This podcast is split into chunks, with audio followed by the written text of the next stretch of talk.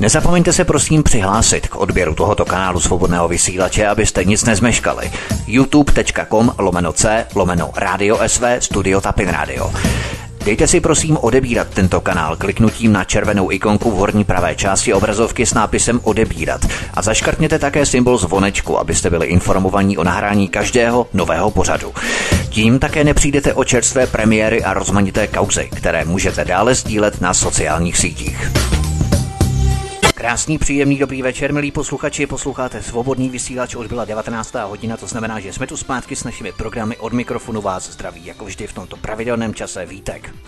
Odpálil informaci o tom, že za prezidentskou kampaní Zuzany Čaputové stála agentura Shave Strategy and Campaigns, která se pišnila ve své prezentaci tím, že dokáže měnit režimy po světě. Jak barevně to zní. Také odhalil dokument, ve kterém americká ambasáda v Bratislavě vyhrožovala slovenským delegátům parlamentního schromáždění Rady Evropy, aby hlasovali proti Rusku. Poukázal na články deníku SME propagující pedofílii. Zuzana Čaputová si pro jeho statusy najala ochranku. Americká ambasáda vyhlásila stav ohrožení pro jeho videa. Penta ho nenávidí, Esed ho žaluje, liberální média ho nenávidí každý den, sluníčkáři mu vyhrožují. Politické neziskovky ho nálepkují jako ruského agenta. Slovenská NAKA, obdoba české BIS, ho vyšetřuje kvůli extrémismu. Knihkupectví varují před jeho knihami. Slušné Slovensko ho chce vidět za mřížemi. Opozice se bojí jít s ním do televizních diskuzí. Tohle všechno pouze a jenom proto, že říká pravdu. Pravda o liberálech, o Spojených státech, o kapitalismu.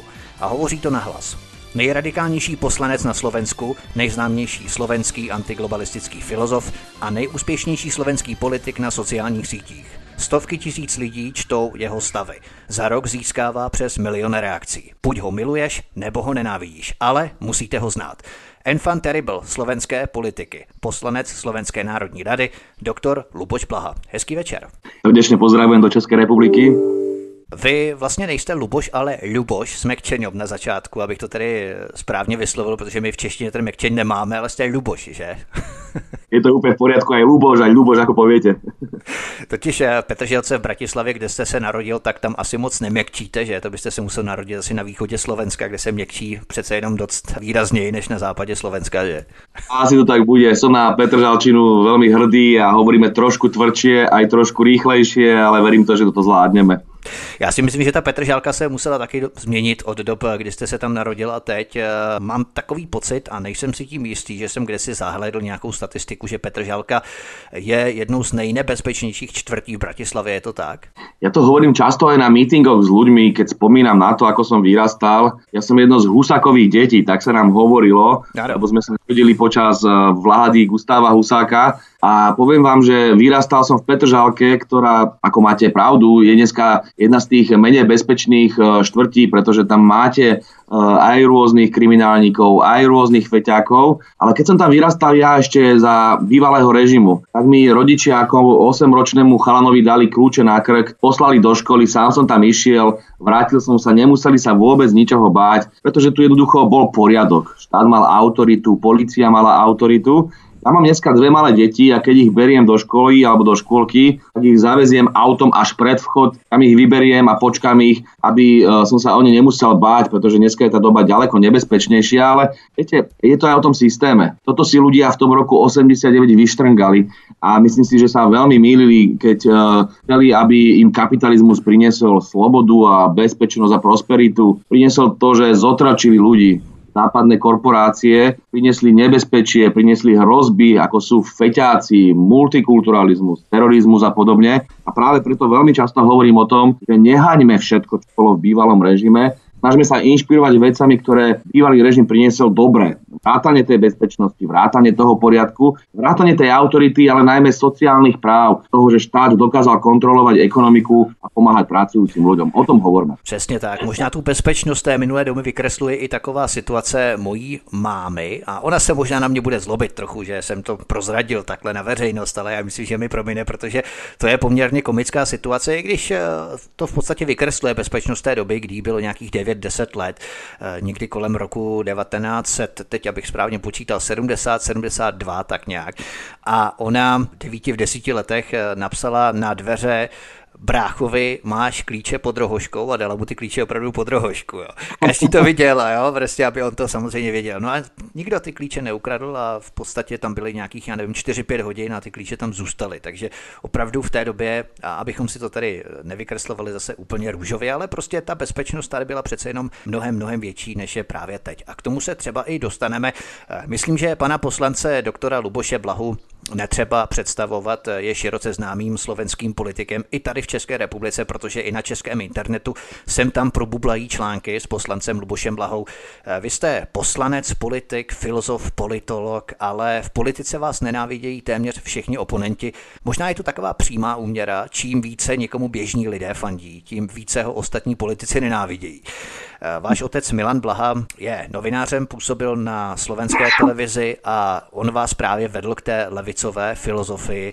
Cítíte se spíše jako politolog nebo raději politik? Co vám sedí více? Jde to kombinovat tak, aby se politik nestával příliš velkým politologem? Není to spíš na překážku? Máte pravdu v tom, že e, človeka, ktorý pochádza z akademickej oblasti, to zvádza takým tým ťažkým slovám a tým e, veľmi komplikovaným analýzám, ale a ja som tiež, keď som vstupoval do politiky, prvé dva roky sa snažil veľmi analytickým jazykom prehovárať k ľuďom. Ale uvedomil som si, že preboha, však ja som ľavicový politik, to znamená človek, ktorý má obhajovať pracujúce masy a svoj národ. A teraz nemôžete chodiť za tými ľuďmi bežnými, ktorí pracujú a živia sa manuálnou prácou a nemôžete od nich očakávať, že po večeroch budú študovať Deridu a Rollsa. Musíte sa s nimi rozprávať uh, spôsobom, aby vám rozumeli a to som sa snažil prispôsobovať potom aj na svojich statusoch a na Facebooku svoj jazyk práve pracujúcim masám, ktoré reprezentujem. No ale potom ste tu mali zrazu výsledok, že vás tu začali naháňať liberálne médiá, že vás začali šikanovať a linčovať akademické inštitúcie a podobne. Pritom toto je typická tradícia lavicového myslenia. Zoberte si hoci ktorého lavicového autora, počnúc niekde autormi z 18. storočia a končia niekde Antoniom Gramšim. Všetci sa snažili prehovárať tým bežným ľuďom, pretože nie je možné, aby sme viedli elitárskym spôsobom politickú diskusiu. Čiže keď sa pýtate na to, že či som viac politológ a filozof alebo viac politik, v tom lavicovom priestore by to malo byť veľmi podobné, pretože vy máte byť verejný intelektuál, vy máte byť človek pre verejnosť a mňa to politická práca naučila. Ja dneska sa stretávam so svojimi intelektuálnymi kamarátmi, ktorí sa stále snažia hovoriť o lavici, ale stretávajú sa na seminároch 15 rozprávajú tam o ťažkých abstrakciách, tých filozofických teóriách, v živote nevideli živého robotníka a viete, ono to potom uh, zvádza k tomu, že sa otrhnú od reality. A ja sa snažím hovoriť aj mojim priateľom, ktorých si veľmi vážim, však poďte medzi ľudí robiť nejakú terénu politickú prácu, prídete do tej bežnej krčmy na Slovensku a skúste tam porozprávať tie e, abstrakcie. Asi nepochodíte, ale keď budete počúvať ľudí, a toto je tradícia napríklad aj ruského národníctva, že mladí intelektuáli išli na tie ruské dediny do tých občín a snažili sa aj učiť e, o tých bežných ľudí, ich e, skúsenosti, ich životnú múdrosť. Toto robili mimochodom aj čínsky maoisti. Je to aj tradícia dokonca, dokonca našich e, štúrovcov, ktorí chodili takto na dediny a pýtali sa ľudí a snažili sa od nich niečo naučiť. Nech je symbióza, nech to není tak, že dojdú intelektuáli a poučujú celý národ. Nech je o tom, že sa vzájomne vieme niekam dostať a o tomto by mala byť lavicová politika aj lavicová politika politologii. Dnes se tomu říká kontaktní politická kampaně, dělá se to tak půl roku před volbami, občas se nějaký ten politik projede tramvají, autobusem nebo metrem a má pocit, že si dělá tu svoji politickou kampaně, je to úplně super. A lidi mají pocit, jo, to je, to je přesně ono, dneska se to skřísí, ta věc, která prostě už byla, jak říkáte, úplně standardní dříve, v dřívějších dobách. Vy jste se tu dotkl také i akademické obce, na to bych možná navázal, protože vy působíte také v Ústavu politických věd Slovenské akademie věd, setkáváte se tam s velkou nevraživostí za vaše politické názory, k těm se ještě dostaneme, protože se proslýchá, že se vás chce také Slovenská akademie věd zbavit. Za co vlastně čím to odůvodňují? Protože vy jste si právě na Slovenské akademie věd udělal doktorát, psal jste do mnoha magazínů, například Nové slovo a tak dále. Tak proč najednou taková změna, takový obrat? A toto je iba absurdná akcia predsedníctva Slovenskej akadémie vied, respektíve tých členov, ktorí sú skôr liberálni alebo ktorí sa chcú pliesť do politiky týmto nechutným spôsobom. Ja mám veľmi silnú podporu na svojom ústave medzi mojimi kolegami, politologmi. Zároveň som zachytil, že po tomto nešťastnom rozhodnutí predsedníctva Slovenskej akadémie vied bol obrov, bola obrovská vlna protestu samotných vedcov. Dokonca protestovali na verejnom priestranstve, čo sa stalo prvýkrát od roku 89, pretože takéto zasahovanie predsedníctva SAV do práce, do politickej práce, do politickej činnosti svojich zamestnancov je absolútne nenáležité. Vy máte v ústave garantované právo na politickú činnosť, takéto niečo vám nemôže nikto zakázať. To, že ako vedecký pracovník mám dodržiavať isté štandardy, ktoré dodržiavam, je úplne v poriadku. Oni môžu hodnotiť moju vedeckú prácu, len za tú vedeckú prácu ja mám ocenenia po celej strednej Európe a za vedeckú prácu mi nemôžu nič vytknúť. Problém majú s mojou politickou činnosťou, pretože ako som už spomínal, prehováram aj cez sociálne siete, častokrát ľudovým a expresívnym jazykom a toto im prekáža. Ale jednoducho oni sa k tomu nemôžu na základe svojich stanov vyjadrovať a tým, že to urobili, tým, že to navyše urobili z pozície chemikov a fyzikov a pri všetkej úcte ja takisto nejdem hodnotiť prácu chemikov a fyzikov, lebo neviem o chémii a o fyzike skoro nič, kdežto oni sa im majú odvahu e, takýmto spôsobom vstupovať do politiky, o ktorej takisto skoro nič vedecky nevedia a, a snažia sa nejakým spôsobom linčovať ľudí, ktorí majú iný názor, aké očakávajú liberálne médiá. No a toto je niečo, čo je neprípustné a je to porušenie právomoci verejného činiteľa. Keby som ich zažaloval, verte tomu, že to vyhrám, ale ja vám poviem takto, nechcem to robiť, pretože môj názor je, že ľudia, toto nie je iba otázka z SAV a niektorých e, aparačikov a týchto inštitúciách. Určite to cítite aj v Českej republike. Ľudia sa boja médií. Boja sa liberálnych médií, bulvárnych médií, ktoré by ich mohli nejakým spôsobom okydávať. Dávať titulky, že akí sú nebezpeční. A predstavte si, že by SAV napísala, že ona rešpektuje, že Blaha má iné názory a môže ďalej pôsobiť na SAV. Okamžite by sme tu u nás v denníku N a v rôznych ďalších liberálnych médiách mali titulky pre predseda eh, SAV je kryptokomunista, ktorý obhajuje Blahu. On by z toho mal zle. Začali by sa ňúrať v jeho živote, začali by mu robiť zle, že pozrite sa, tam niečo neocitoval správne len tam nevrátil knižku do knižnice a podobne. Oni vedia takýmto spôsobom terorizovať ľudí a ľudia sa ich boja. O tom toto je, nie o tom, že by ma nenávideli. Takže on to v podstatě udělal tím, že k tomu byl dotlačen a nikoli ze své vlastní vůle, myslíte předseda SAV? Ja si myslím, že konkrétne predseda SAV patrí k tým eh, slniečkarským liberálnym uh, predstaviteľom, čiže už to asi zrejme bolo aj autentické, ale viacerí tí chemici, fyzici podľa môjho názoru jednoducho chcú mať pokoj. Ja chcem ale veľmi pekne poďakovať Českej republike a intelektuálom z Českej republiky, ktorí sa ma zastali. To bolo niečo tak krásne, keď uh, som čítal list, otvorený list Slovenskej akadémie vied, ktorý podpísal, podpísal taká osobnosť, ako je profesor Jan Keller, na ktorého knižkách som vyrastal, ktorého si nesmierne vážim, jeden z najvýznamnejších sociológov v Európe. A ďalší pán Kavan a ďalší intelektuáli, Jozef Skála, úžasní ľudia, ktorých si veľmi veľmi vážim za ich intelektuálnu činnosť, napísali, že jednoducho takéto niečo SAV by robiť nemala, pretože ak by chcela hodnotiť moju vedeckú činnosť, tak by mohli jedine pozitívne hodnotiť a moju politickú činnosť naozaj by mali hodnotiť voliči a nie predstaviteľe. Já si myslím, že právě takto Čechoslováky si můžeme navzájem vypomoct a podat si tu pomocnou ruku, když je to potřeba právě tak, aby to ukázalo i ten mezinárodní rozměr těch věcí, že to opravdu sledujeme i sami sebe navzájem a podpoříme se právě tímto způsobem. Takže Slovenská akademie věd vás kritizuje ne za vaše vědecké práce nebo za vaše analýzy, ale za vaše politické postoje a dokonce rektorka Akademie policejního sboru, kde vyučujete jako vysokoškolský učitel, která sama kandiduje za opoziční politickou stranu, takže to je bez okecávání pro následování za politický názor na akademické půdě. Eh, jak se jmenuje ta rektorka a za jakou opoziční stranu kandiduje? Protože když tohle dělá, tak eh, se určitě za to nestydí přece.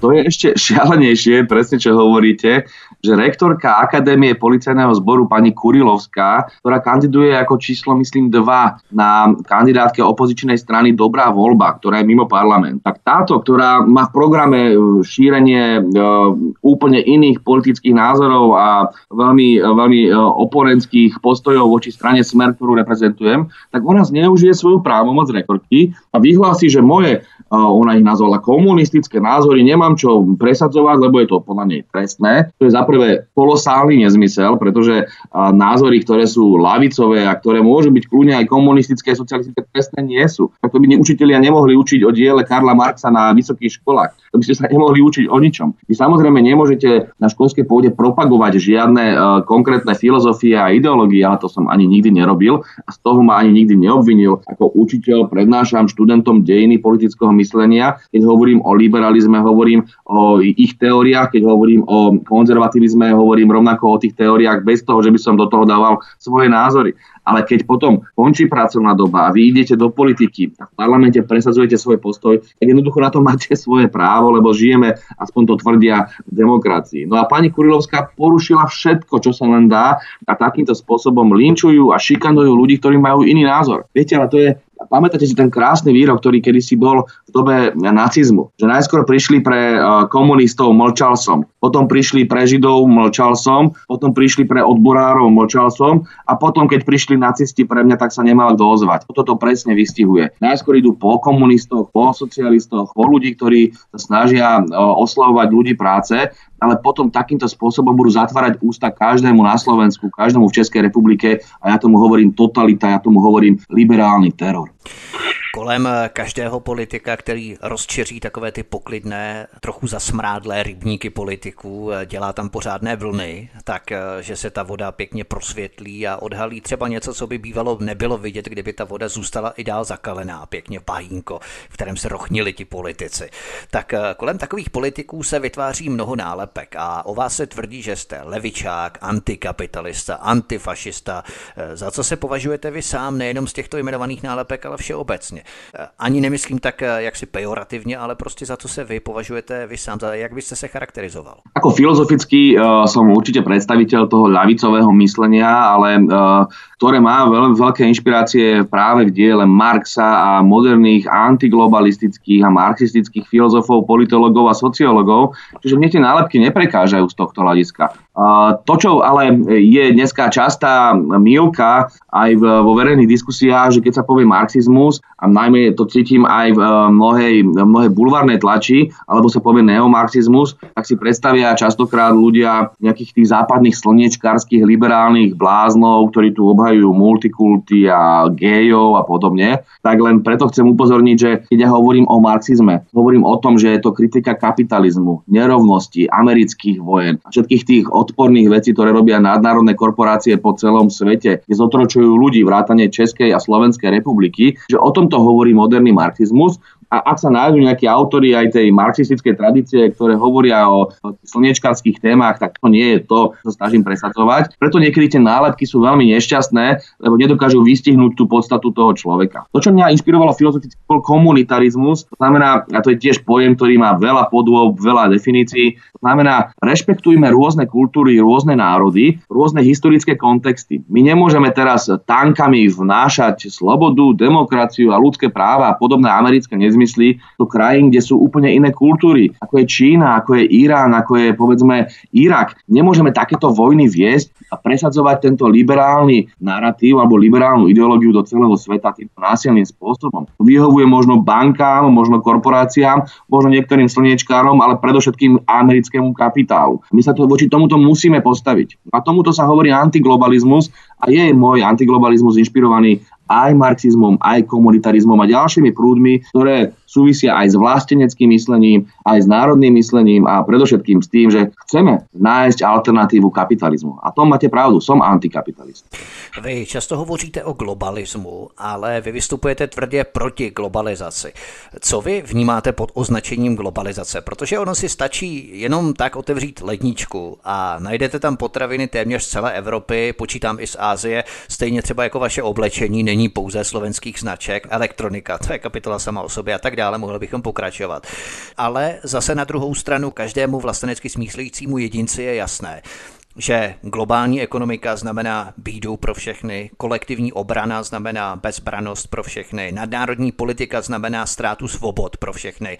Celosvětové ekologické programy třeba, jak se dnes hovoří v rámci greténismu takzvaného, přinášejí poškození životního prostředí všude pro všechny. Sjednocování států do vyšších celků v rámci globalizace znamená zánik všech národů a etnik. Tak stejně jako nic není černobílé, tak ani globalizace není černobílá a když se řekne antiglobalismus. Co to znamená ve vašem pojetí? Veľmi podrobne to vysvetľujem v knižke Antiglobalista, ktorá mi vyšla minulý rok. Tam to dokážem vysvetliť na zhruba 400 stranách, tak teraz sa to pokúsim zhutniť do asi troch vied. Takže bude to samozrejme, bude to, bude to samozrejme len veľmi povrchné, ale aby sme si rozumeli, je samozrejme, že liberálne médiá budú o antiglobalistoch rozprávať, že to sú tí, ktorí odmietajú dobre, že nie za oceánske lety, že tu chcú mať Severnú Koreu, uzavrieť hranice a ani si nekúpniť zo zahraničia a podobne. Ale to sú zosmiešňovacie a úplne hlúpe názory.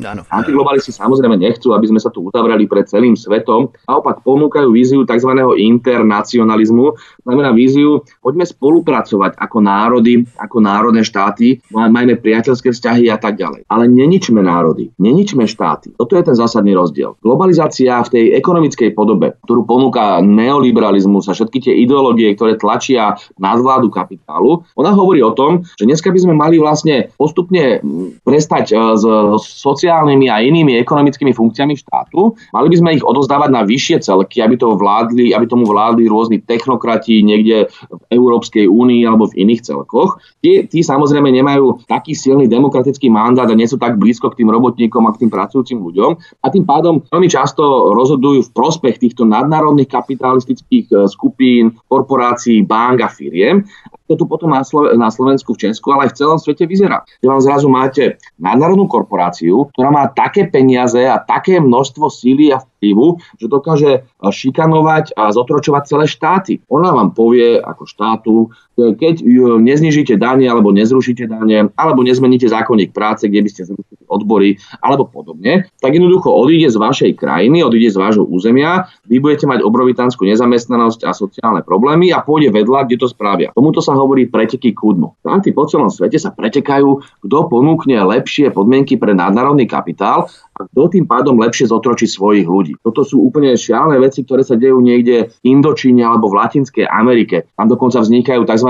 Robotárne alebo maquiladoras v Latinskej Amerike. To je niečo ako moderný globalistický koncentračný tábor, kde tam tí ľudia otročia 16 až 18 hodín denne v neludských podmienkach, nemajú žiadne právo, dostávajú namiesto miest iba almužnu. Títo ľudia sú čo najvyššie často ešte strieľaní kartelmi, pokiaľ by sa náhodou búrili a podobne. A títo ľudia reálne otročia na tieto nadnárodné korporácie. Oni vyrobia potom tie topáročky, ktoré majú dneska tí západnej mláde, tá západná mládež na sebe. Ty si ich kúpia za vlastné ceny ďaka tomuto otroctvu. A toto je globalizácia. U nás sa to deje v takej tej civilizovanejšej rovine, e, v tej českej a slovenskej realite. My sme podľa mnohých marxistických teoretikov, o ktorých hovorím, nie úplnou perifériou alebo kolóniou, ale poloperifériou alebo polokolóniou. O tom, hovorí, o tom hovorí Immanuel Wallerstein. To znamená, u nás ľudia, u nás pracujúci ľudia majú také zdanie tých základných sociálnych práv a v skutočnosti nás takisto zotročujú, ale ďaleko horšie to je ešte potom v tých Indočínach a v tých Latinských Amerikách a Afrikách, tam sa deje neuveriteľný teror,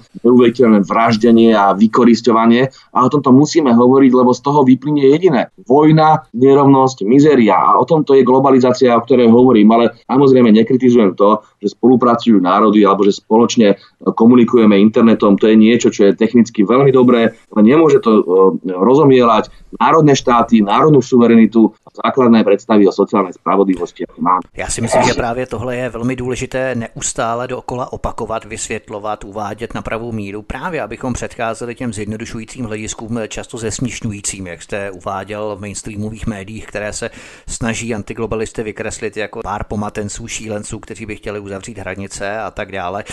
E, to je ale velmi zajímavé, protože vy s vaším levicovým zaměřením vystupujete tvrdě proti globalizaci, ale třeba americký prezident Donald Trump prohlásil, že budoucnost nepatří globalistům, ale nacionalistům. A o Donaldu Trumpovi rozhodně nemůžeme prohlásit, že je levicovým intelektuálem, to je tvrdý biznismen, který ctí pravidla té čiré, rizí ekonomické nebo americké ekonomiky, burza, Wall Street, akcie a tak dále. Takže není to vlastně tak trochu zvláštní, že se v tomto shodujete s Donaldem Trumpem, ačkoliv je každý z vás úplně nikde jinde v tom politickém spektru. Viete čo, dneska je to tak, že niektorí politici na tej pravej strane spektra majú niekedy podobné názory ako politici na ľavej strane spektra. Toto nie je niečo, čo je v histórii nevydané. Je to úplne v poriadku. No tak Donald Trump hovorí o protekcionizme, to znamená, chce chrániť americký priemysel pred globalizáciou a v tomto si myslím, že má pravdu.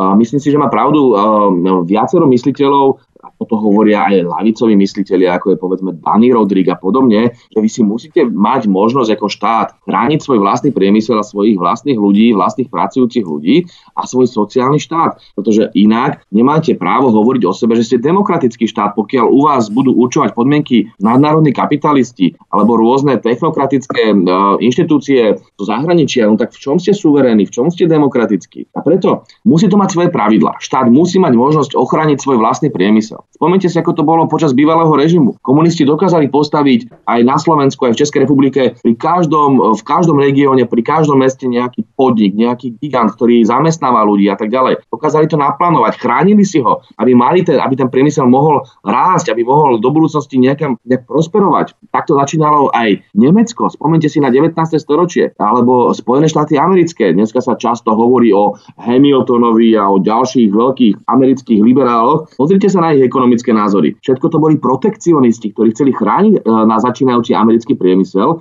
lebo v tom čase vo celom svete dominoval britský priemysel. Keby ste jednoducho nepomáhali americkému priemyslu v tom čase, tak by ten britský priemysel ho zožral. Jednoducho nikdy nemohli byť úspešní. A to máte to isté v Česku na Slovensku. Pokiaľ malá firma, ak jej nepomôžete, ak e, našemu, nášmu priemyslu nepomôžeme konkurovať e, tým nadnárodným kolosálnym, obrovským molochom, no tak jednoducho ich zožerú. Takto to funguje v každom biznise. Takže my si musíme chrániť našu národnú ekonomiku. No v tomto má pravdu aj ten Donald Trump, čiže z tohto hľadiska sa vieme zhodnúť. Vyčítam Trumpovi sú jeho odporné vojny, jeho arogancia, jeho neuveriteľne nechutná, agresívna imperialistická politika voči Venezuele, Kube, teraz, že zavraždili predstaviteľa Iránu, a to možno budeme hovoriť, ale to, že ekonomike chce chrániť národný záujem, je úplne normálne ja vám len poviem, že toto je krásny výsledok toho, že globalistická liberálna predstava končí postupne, lebo to nie je otázka Donalda Trumpa. Zoberte si, ako funguje Vladimír Putin, ako fungujú ďalší lídry, ktorí čoraz viac hovoria o tom, že musíme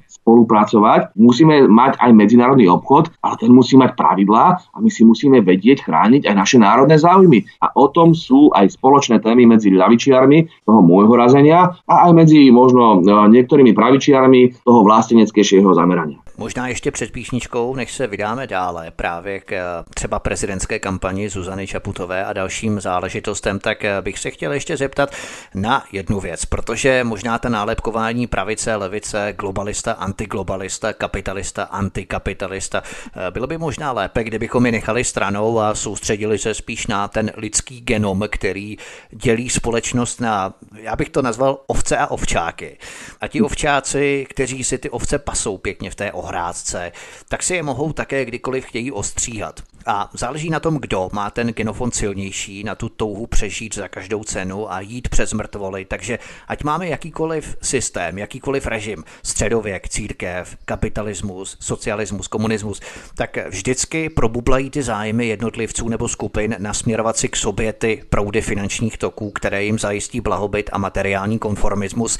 Ten systém, ať je to jakýkoliv systém, jen prostě zneužijí pro svůj vlastní prospěch. Není to spíš tak, že zločinci, pokud je jich jenom pár, jenom několik, tak ty svoje podvůdky, podvody, zločiny dělají skrytě, potichu, v ústraní, prostě se bojí, protože zatraceni dobře vědí, že se pohybují za hranicemi zákona. Ale jakmile těch zločinců se stejným vzorcem chování začne být více, tak se oni se skupí a vytvoří si dokonce pro své zločinné jednání jakousi ideologii, která je sjednotí jako ty vznešené autority, které ty své podvody a zločiny povýší na základní prvek systémové politické mafie těch podvodů, které si sami vložili do té legislativy, které vrostly díky šikovně vytvořené legislativě do toho systému a najednou už se pohybují v mezích zákona. Není politika spíše o zákulisním boji mafií, kmotrů v pozadí, v zákulisí, než o těch culících se blazeovaných politiků s kravatou v telce.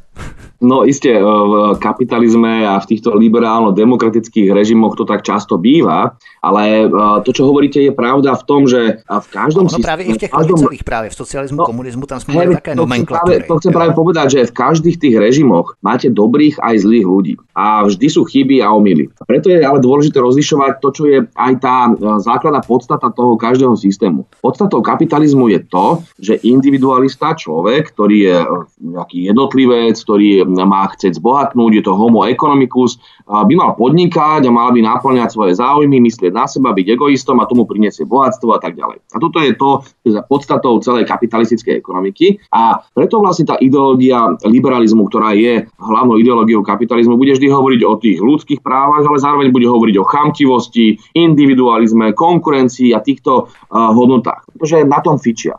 Len toto je presne to, čo pomenúvate. To je ten individualizmus, ktorý absolútne nevystihuje ani Slovensku, ani Českú realitu a bežný život spoločnosti. Práve tú našu morálku, ktorá tu bola po stáročia budovaná na základe spolupatričnosti, solidarity a pomoci. To znamená, že tento kapitalizmus, ja som presvedčený, možno, že vystihuje do istej miery americkú spoločnosť, ale nevystihuje tú našu spoločnosť a už vôbec nevystihuje východné kultúry, vrátane tej ruskej, čínskej a podobne. Čiže tohto hľadiska som presvedčený, že má zmysel hovoriť o tých systémoch. Vy môžete povedať, že aj socializmus zneužívali jednotlivci, že ten systém je takisto zneužiteľný, ale jeho podstatou bolo snažiť sa práve tie kolektívne hodnoty posunúť do popredu aby ten štát sa staral o ľudí, aby im poskytol možnosť, aby mali dôstojnosť, aj keď eh, boli predtým chudobní. A takéto niečo je podľa mňa právnejšie než ten kapitalizmus. Samozrejme, tie chyby, ktoré prinášajú bežní ľudia v každom systéme, treba sa snažiť vykoreniť. A to už je potom samozrejme vždy komplikované. Ale nezavrhoval by som ešte celkom tie pojmy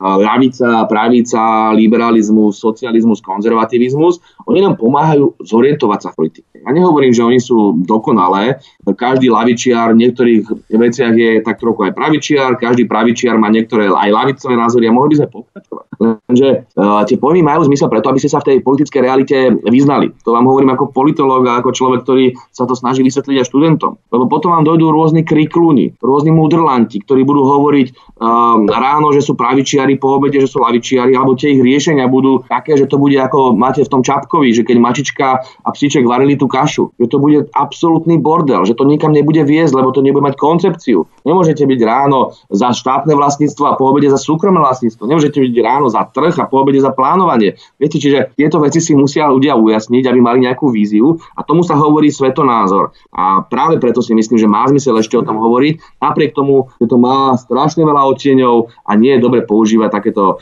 zjednodušujúce nálepky.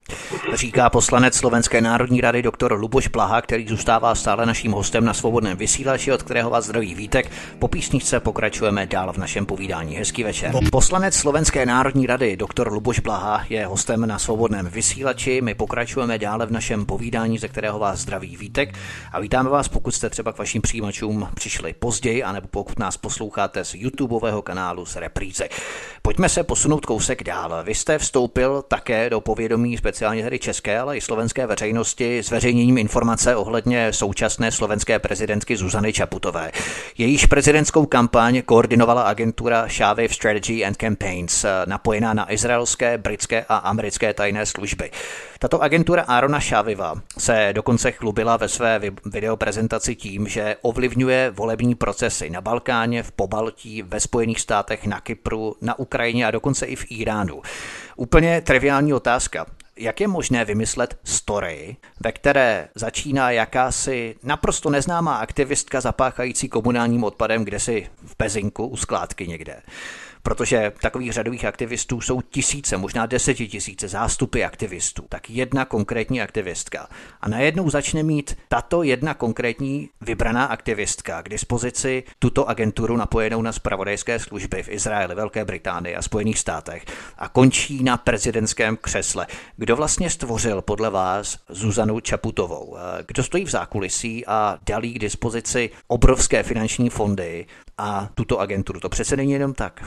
Bolo to veľmi dobre zorganizované a to nebola iba otázka Árona Šaviva. To bola otázka aj Goldmanovej nadácie zo Spojených štátov amerických, o tom som takisto hovoril, ktorá poslala dva roky dozadu, alebo tri roky dozadu, Zuzane Žaputovej, budúcej prezidentke, vtedy ešte len obyčajnej aktivistke z Pezinka, 175 tisíc amerických dolárov. A dali jej akože nejakú ekologickú cenu. Ja som sa pozrel na to, ako preboha mohla dostať táto pani ekologickú cenu? A zistil som, že tá Goldmanová nadácia, tá komisia, ktorá túto cenu udeluje, nemá nič spoločné s ekológiou. To udelujú ľudia, Teraz som ich rozoberal jedného po druhom na základe Wikipédie, informácií, ktoré sami o sebe zverejňujú. Jedna sa venuje e, rozvoju židovskej kultúry, druhá sa venuje izraelskej diaspore a tak ďalej. Nikto sa nevenuje ekológii. A oni dali 175 tisíc e, amerických dolárov Zuzane Čaputovej za to, že premiestnila skládku z Pezinka do nejakého iného mesta. Ako keby tým nejakým spôsobom pomohla matke Zemi a zachránila planetu.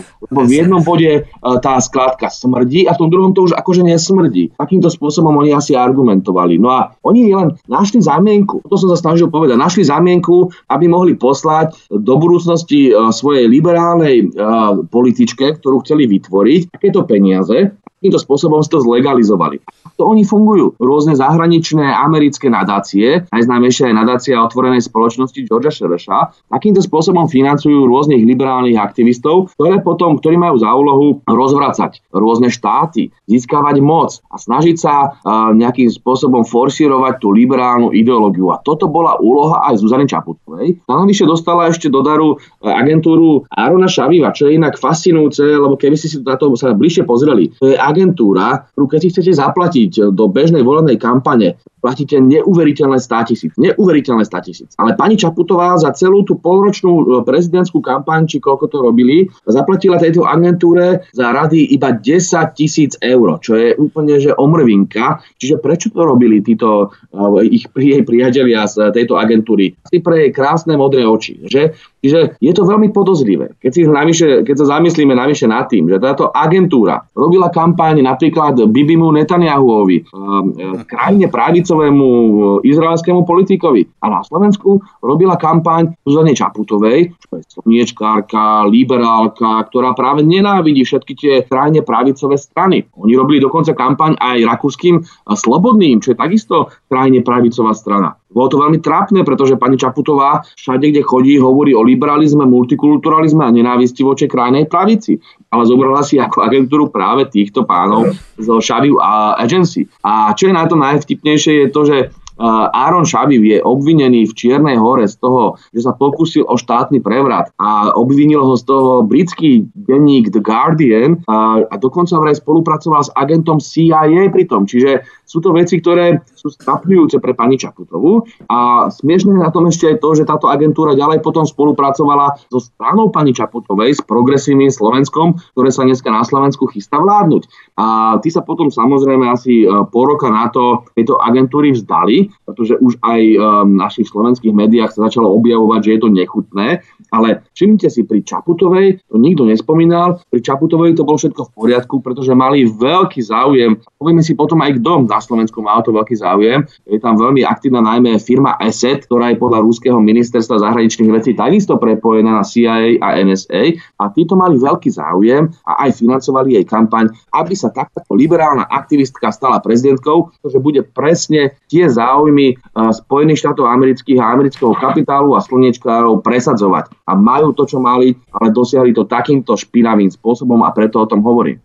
Ono je docela zajímavé v rámci těch slovenských reálí, že tato agentura Arona Šaviva ale už dokonce v roce 2011 pracovala jako poradenská firma na slovenském ministerstvu dopravy ale izraelský list The Times of Israel dokonce napsal článek, ve kterém Arona Šaviva vykresluje jako hlavního aktéra, který se zasloužil o přesun uprchlíků z Iráku na Slovensko v roce 2016. Takže tato agentura působila na Slovensku už docela dlouho, ještě před eh, Zuzanou Čaputovou, tak by oni nás mali... její angažmá nemusel překvapit, že? Áno, oni mali, oni mali dobrú spoluprácu s kresťansko-demokratickým hnutím, to je slovenská strana, volá sa KDH, alebo taká je skrátka a v tom čase malo KDH aj ministerstvo dopravy. Bola tam aj spolupráca s Danielom Lipšicom, čo bol veľmi známy politik KDH. Dneska je uh, advokátom, ktorý obhajuje všetkých pravicových liberálnych politikov a je to veľmi známa postava, veľmi temná postava slovenskej uh, liberálnej pravice. Čiže oni nejakým spôsobom spolupracujú s KDH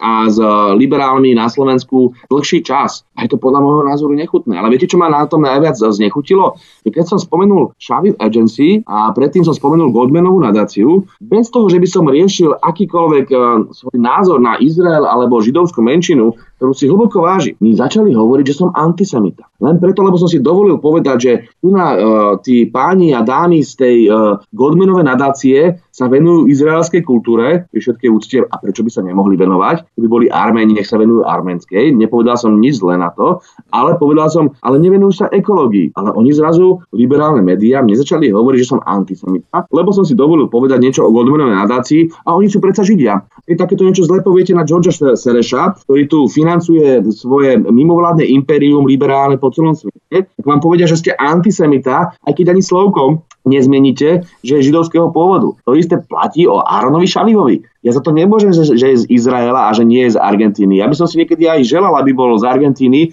aby mi neustále nevykladali, že mám niečo proti židovskej menšine. Ale toto je ten typický spôsob, ako oni argumentujú. Chcú vás onálepkovať, urobiť z vás extrémistu, len preto, že hovoríte pravdu. Ohledně této agentury Shavif Agency, vedle jejich napojení na izraelský Mossad, britskou MI5 a americkou CIA, tak eh, ji má na Slovensku reprezentovat osoba jménem Michal Repa. Eh, víte o něm něco blíž, protože většinou obvykle nejzajímavější lidé bývají ti, kteří nejsou příliš vidět, nebo skoro vůbec nejsou vidět. Víte o něm něco víc, Michal Repa? No to je ten hlavný predstaviteľ Chevy eh, Agency na Slovensku, ktorý no, prakticky urobil kampaň Zuzane Šaputovej, spoločne sa stýkali, boli odfotení a neviem teda, aký mali vzťah ešte vyšší a tak ďalej, ale pravdou je, že ten poskytoval služby pani Čaputovej prakticky zadarmo. Lebo oni vykázali presne tých spomínaných 10 tisíc eur ako peniaze, ktoré dostali od Čaputovej týmu, ale pritom je radili že by za normálnu komerčnú sumu musela Čaputová zaplatiť 100 tisíce. A ja tam vidím veľké podozrenie, že to bolo nečisté a nekalé. Pán Repa e, je samozrejme nenápadný, čiže neviem vám o ňom viacej povedať, ale dlhodobo spolupracuje s progresívnym Slovenskom, so stranou, ktorá na Slovensku, pokiaľ bude vládnuť, tak tu budete mať multikulturalizmus, budú sem vítať migrantov, to sú presne tí, ktorí chodia po školách a propagujú drogy. Neviem, viete, že Michal Truban, predseda tejto strany, chodil po slovenských školách a deckám vysvetľoval, ako správne užívať LSD, nemali tzv. bad trip, to znamená, aby si to dobre užili. Jasne, Toto možno bude budúci slovenský premiér. Ja e, nechcem odbáčať od pána Repu, ale ten je v tejto chvíli nepodstatný. On je podstatný len preto, že takýmto ľuďom môže dopomôcť v moci a je naozaj trapné, pokiaľ izraelské agentúry alebo americké mimovládky týmto spôsobom pomáhajú slovenskej liberálnej pravici, aby ovládla náš štát. Toto je niečo, čo je podľa mňa nebezpečné. A já se obávám, jestli třeba příliš nepřeceňujeme rozsah vlivu této agentury Chavez Agency. Protože samozřejmě peníze, vliv a moc, mezinárodní sítě, světové mafie disponuje nekonečnými zdroji peněz a tak dále, ale musí tam být angažovaná nějaká pátá kolona na domácí politické scéně. A na to právě narážím, protože když se prokutáváme tou slovenskou politikou, tak dojdeme k tomu, že stvořitelem prezidentské kandidátky Zuzany Čeputové může být jistý Ivan Štěfunko. Tento Ivan Štěfunko je, jenom pro naše české posluchače, protože vy to dokonale znáte samozřejmě, ale Ivan Štěfunko je od 20. ledna januára 2018 předsedou občanského hnutí Progresivné Slovensko, o kterém jsme se tu bavili. A právě Zuzana Čeputová byla pod předsedkyní tohoto hnutí Progresivné Slovensko, ale 19. března, marca 2019 se této funkce vzdala. Jenomže Ivan Štěfunko byl stranickým kolegou s Robertem Ficem v rámci strany Demokratické levice na Slovensku. Tato strana Demokratické levice zanikla, transformovala se právě do smeru Roberta Fica, kterého jste vlastně vyčlenem nebo součástí ale jenom velmi málo lidí ví třeba o tom, že peníze na jeho úspěšné firmy, na firmy Ivana Štěfunka, se který, ze kterých mimochodem většina zbohatla na biznisu se státem, Ivanu Štěfunkovi zajistil z evropských fondů jistý Maroš Ševčovič, v té době eurokomisař. Takže Ivan Štěfunko stvořil Zuzanu Čaputovou, bývalou místo předsedkyni jeho hnutí Progresivné Slovensko. Byl stranickým kolegou eh, levicového bloku s Robertem Ficem a peníze do jeho firem mu z eurofondů zajistil Maroš Maroš Ševčovič, tehdy jako eurokomisař, který také kandidoval vedle Zuzany Čaputové ve druhém kole jako dvojka, jako druhý kandidát. Všichni si to pamatujeme, takže nepřijde vám to podezřelé, že si liberálové postavili dvě figurky podle americké win-win takzvané. Buď bývalého eurokomisaře Maroše Ševčoviče, anebo Zuzanu Čaputovou, Barbie bratislavské neoliberální kavárny. Takže win-win, obě varianty jsou v pohodě. Nepřijde vám to také tak? Uh, ono to je trošku komplikovanejšie. Tým, že to na Slovensku poznáme viacej, tak to skúsim vysvetliť. Ivan Štefunko, ja však ja ho poznám celý život. On začínal kedysi v 90. rokoch ako e, presvedčený lavičiar, ale taký ten lavičiar normálny, to znamená, že hovoril o tom, ako kapitalizmus ubližuje ľuďom, písal pre nové slovo, čo je jeden z doteraz, jeden z tých hlavných a veľmi a, kritických antikapitalistických médií. Do toho ste psal, jasne. Áno, radia ho medzi tie alternatívne médiá.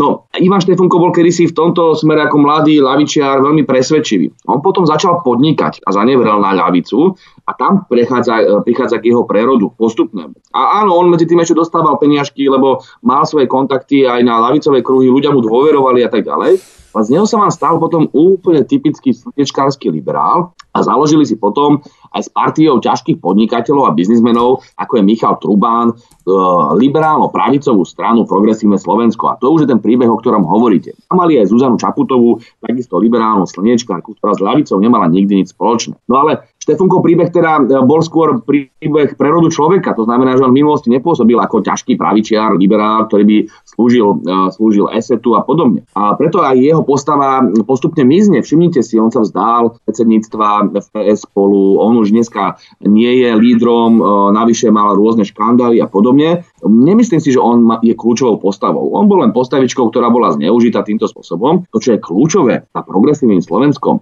tu predsa peniaze od firmy alebo od milionárov firmy ESET, toto je to kľúčové. Tí sú tí rozhodujúci. Tí financovali kampane progresívneho Slovenska. To sú mimochodom tí, ktorí e, zároveň vlastnia e, aj denník N, čo je ten najliberálnejší a najslničkárskejší denník na Slovensku. Myslím, že aj v Česku takýchto máte.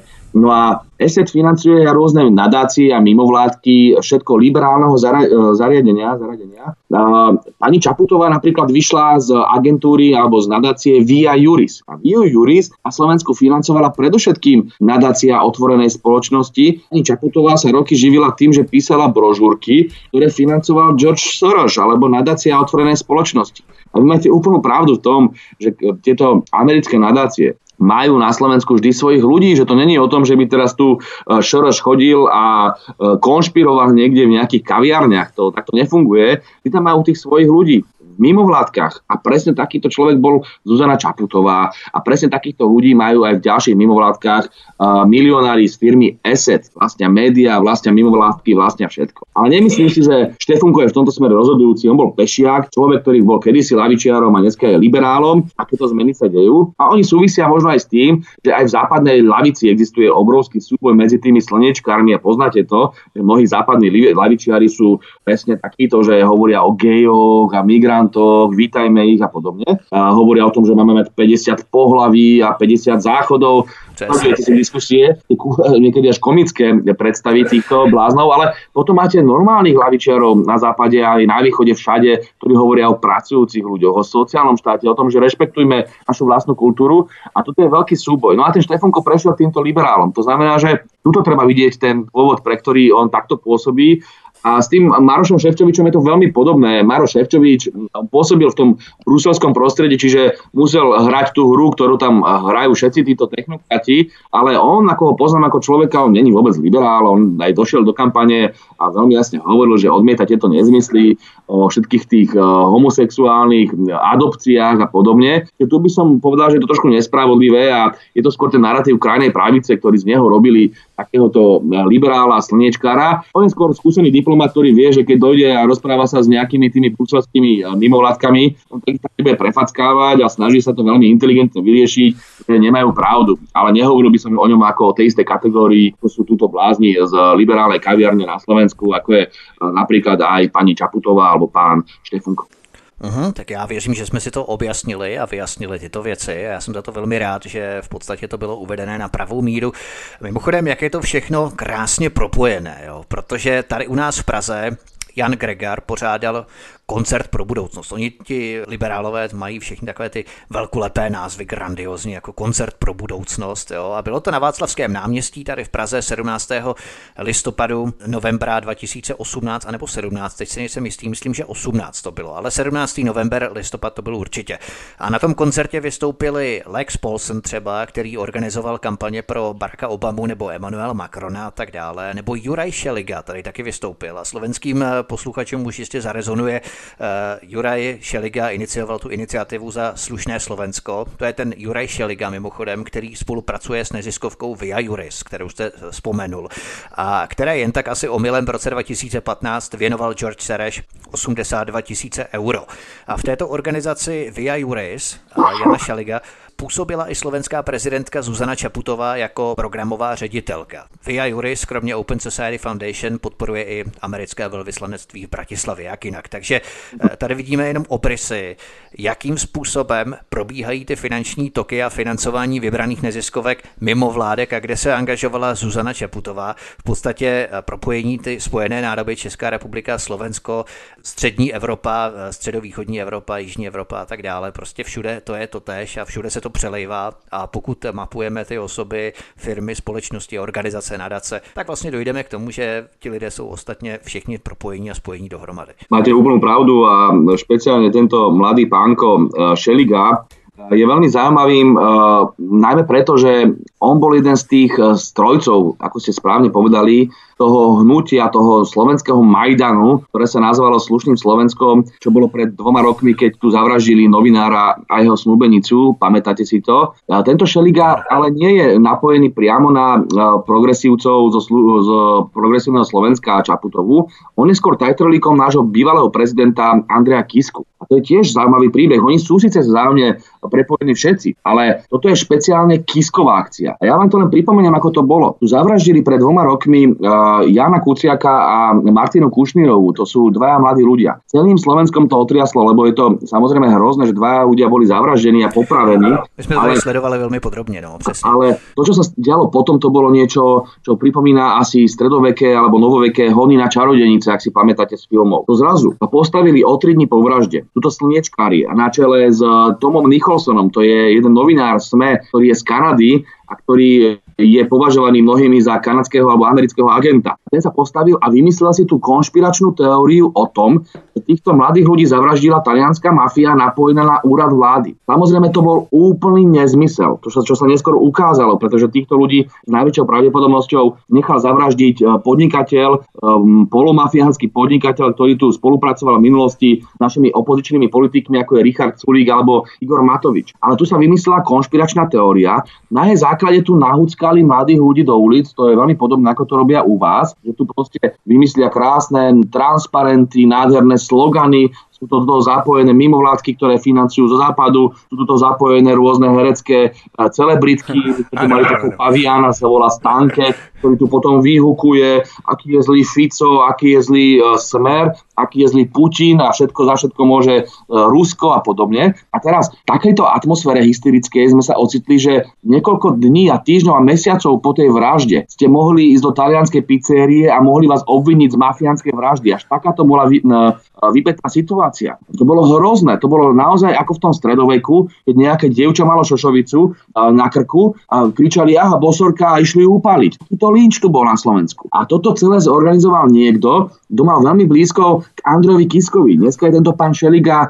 dvojkou alebo trojkou na kandidátke strany Andreja Kisku za ľudí, ktorá chce na Slovensku vládnuť patrí k favoritom liberálnej pravicovej uh, scény uh, na Slovensku vo voľbách. To znamená, bývalý prezident týmto spôsobom vytváral na Slovensku s najväčšou pravdepodobnosťou Majdan. A veľmi často na to upozorňujeme. A pritom tento bývalý prezident týždeň, ešte týždeň po vražde tohto mladého človeka Jana Kuciaka si veselo lyžoval v Rakúsku, brázdil svahy, rehlil sa s rodinkou a potom sa po týždni ako úplný cynik vrátil, zobral do ruky sviečku a vyhlásil tu Majdan, lebo že on je tá morálna autorita. Viete, toto sa na Slovensku deje a ja som z toho znechutený a neverím a nikto na Slovensku neverí, že toto je len takou nejakou kozmickou náhodou zorganizované. Toto bolo pripravované a to troch mali transparenty, odznačky, ľudí v uliciach, kapely, mali z toho takú show, ale to ste videli aj na Ukrajine, Majdan. Zastrelili ľudí, vytvorila sa hysteria. V Macedónsku a robil to aj v Gruzinsku a ďalších štátoch práve Šereš.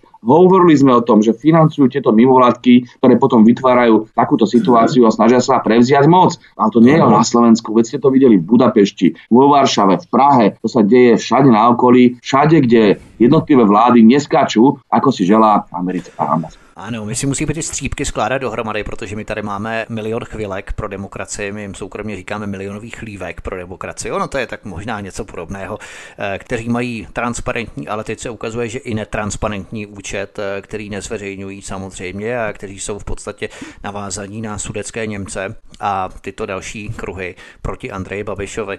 Ale tady je právě o to, že jak vidíme, že Andrej Kiska, bývalý slovenský prezident, chce nyní do politiky. To je všechno v pořádku, ale jakmile v roce 2024 bude chtít Vladimír Putin v Ruské federaci z prezidentského postu být jako premiér, také bude chtít jít do politiky, tak to budou všichni vřeštět, jak je to nedemokratické, jaká je to autokracie a diktatura a tak dále. Takže to je přesně tak, jak oni skutečně ti liberálové měří dvojím metrem, ale eh, mě nedávno zaujalo, když Zuzana Čaputová udílela státní ocenění nebo státní vyznamenání, které obdržela třeba i česká Milada Horáková.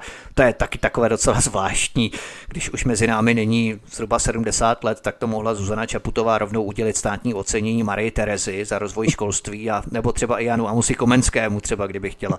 Ale tady krásně můžeme mapovat, jak Zuzana eh, Sereš Čaputová dává oceněními své spolubojovníky ve zbrani, eh, kteří jí dopomohli právě na prezidentské křeslo. Například, eh, jak jste vzpomínal, deník N, Andrej Bán, reportér deníku N, František Mikloško, anebo prezident konzervativní Mezinárodního institutu Peter Zajac. Ono to tak vypadá, že s příchodem Zuzany Čaputové po Andreji Kiskovi se vlastně tak nic moc vůbec nezměnilo, že? No to je ešte komplikovanejšie. To, to, to, to komu dala tá pani e, štátne významenania rád Ludovita Štúra, tak to je e, škandál. A ja som o tom veľa písal. Lebo tento pán Bán, o ktorom ste hovorili, že je redaktorom denníka N a týždenníka Týždeň, to sú všetko pravicové, liberálne, proamerické médiá, nielenže je jej spolupracovníkom. On bol navyše aj pro propagandistom ukrajinského neonacistického bataliónu Azov, ktorým chodil po Ukrajine, ako vraždili Rusov a on z toho robil fotoreportáže a propagandu. Tento človek, ktorý je napojený na ukrajinských banderovcov a neonacistov, dostane najvyššie štátne vyznamenanie od našej prezidentky. To je šialené. My tady máme taky takového výtočníka, jmenuje se Jaromír Štětina, je to dokonce europoslanec a ten se také fotil s Azovem a je také podezřívaný se spolupráce se s komunistickou STB pod krytým jménem, tuším Plavec, ano, Plavec.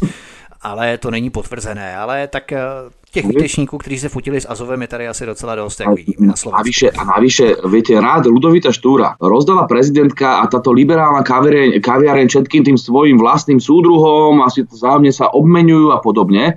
Pritom len mesiac predtým tu naháňali, že Ludovič Štúrve to bol antisemita, naháňali tu novinára, ktorý si dovolil citovať Ludovita Štúra, lebo ten mal v 19. storočí nejaké antisemické výroky a tak ďalej. A teraz z neho ešte robia, neviem, extrémistu zo Štúra. To je také liberálne, že poďme kopať do vlastných dejín. Na Slovensku je to Štúr, ktorého prenasledujú Husák, prenasledujú Dubček a dokonca z Juraja Janošika sa tu robí kriminálnik a vrah a zlodej, lebo viete, keď feudálom uh, ukradnete peniaze peniaze zbíjate a dávate to chudobným ľuďom, tak ste zlí, ale keď to isté robí Robin Hood vo Veľkej Británii, tak je dobrý, lebo to je na západe. A takýmto spôsobom oni fungujú a ľuďom to už lezie na nervy. No tak uh, nie je predsa možné, aby si to Čakutová vytehla z hocikoho z histórie a dala mu in memoriám rád Ludovita Štúra. To už presne ako vravíte, rovno mohla dať franskému kupcovi Samovi, ktorý tu niekedy v 7. storočí vybudoval nejakú ríšu na slovenskom území.